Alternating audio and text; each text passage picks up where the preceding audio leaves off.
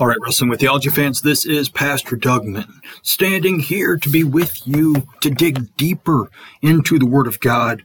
This week, looking at Revelation chapter 8, verses 6 and 7, as we look at the first trumpet in this second set of visions and these second set of sevens that are in the book of Revelation.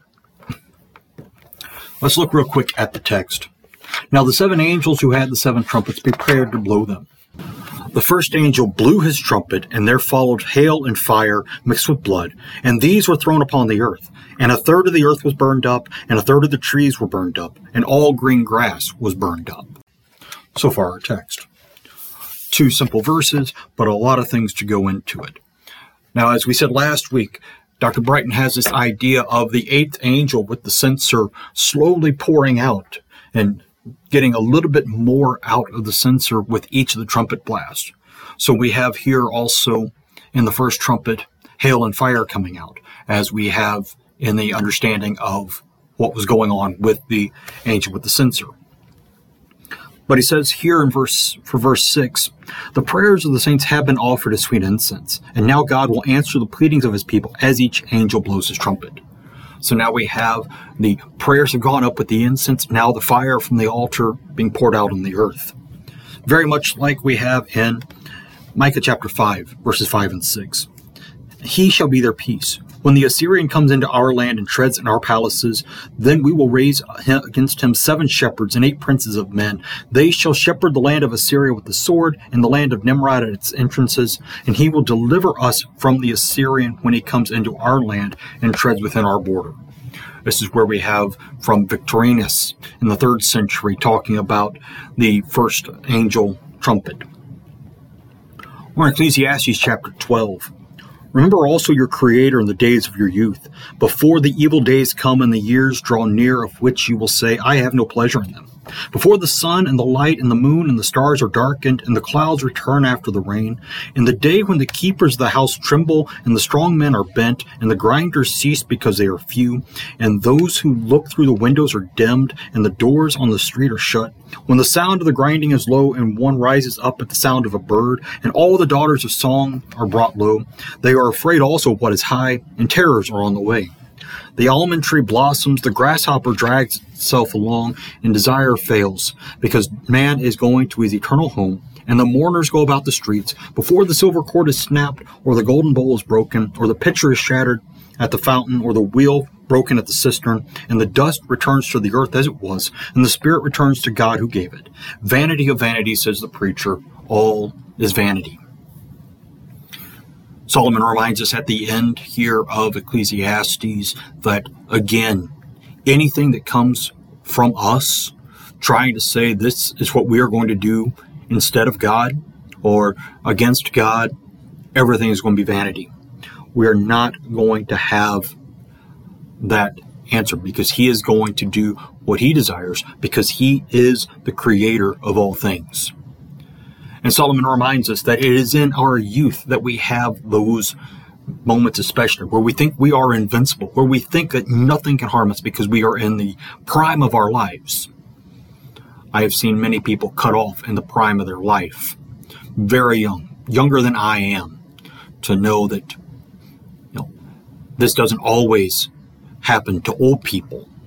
Death happens to anyone because man returns to the dust from which he came. But the spirit goes back to God. That is the point Solomon wants us to remember is that in these things it is the soul and the reunion of soul and body on the last day that makes all of the stuff that looks like vanity here in this life makes it all worthwhile, makes it all make sense. Although it doesn't make sense to us now, it will after the end. The Venerable Bede, as he's writing his commentary to the English Church on the book of Revelation, uses the seven trumpets as the sevenfold Spirit of God.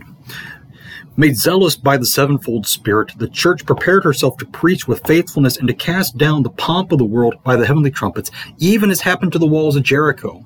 For even that walking around them for seven days is indicative of the entire time of the Church. Uh, so we look at Joshua chapter 6, where the Israelites do march around Jericho.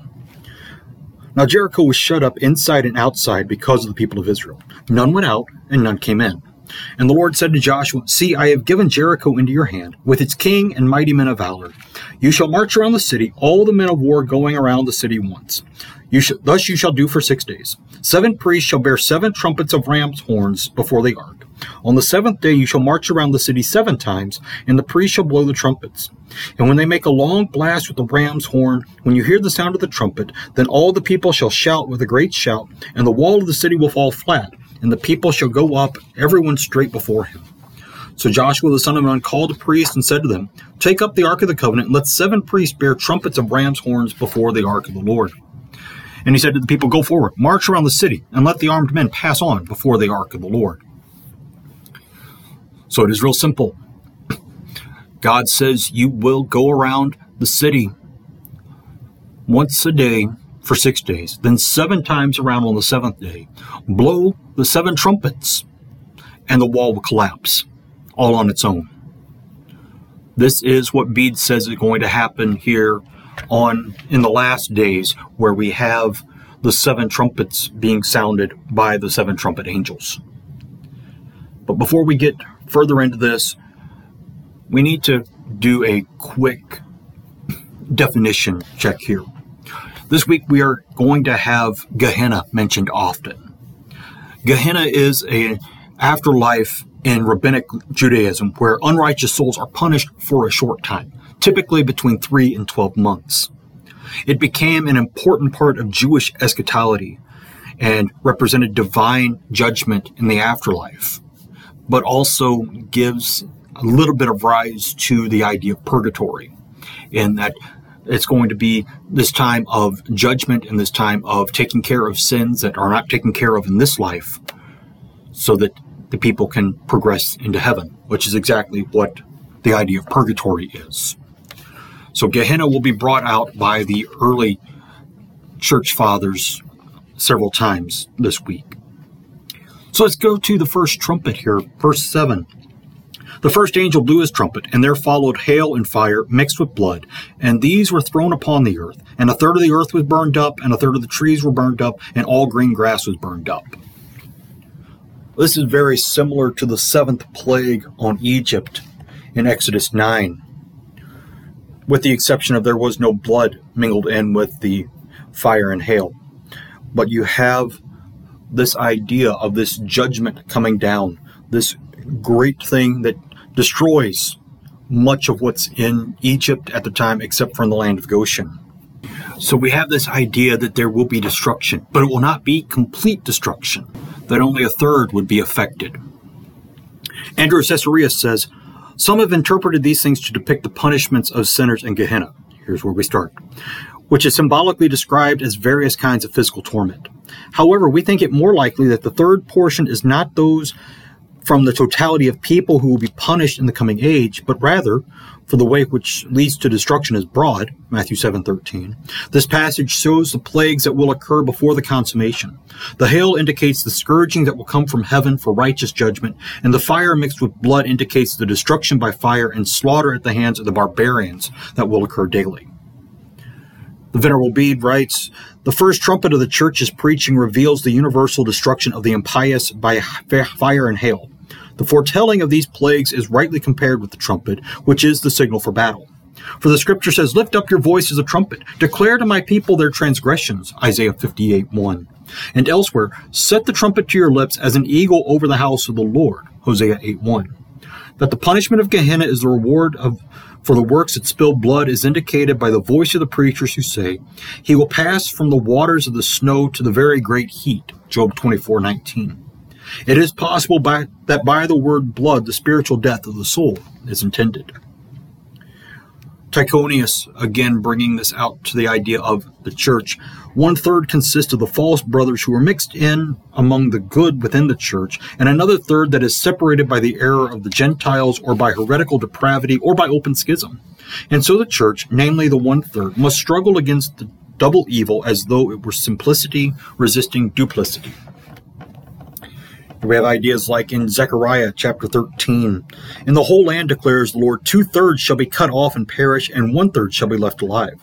And I will put this third into the fire, and refine them as one refines silver, and test them as gold is tested. They will call upon my name, and I will answer them. I will say, They are my people, and they will say, The Lord is my God or Joel chapter 2, starting in verse 30. I will show wonders in the heavens and on the earth, blood and fire and columns of smoke. The sun shall be turned to darkness and the moon to blood before the great and awesome day of the Lord comes.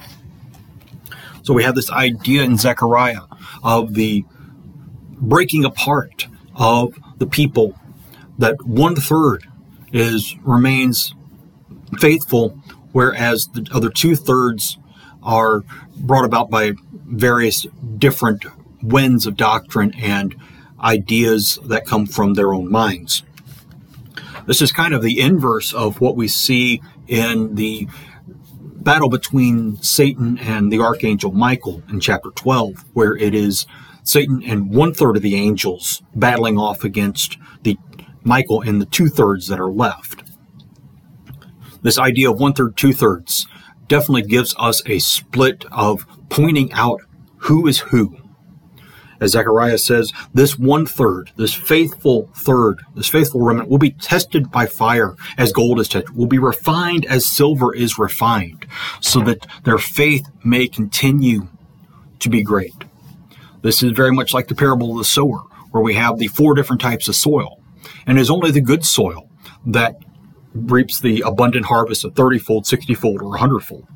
The rest are choked out by the cares of the world, picked off by the various different demonic teachings around the world, or just frivolously not listening.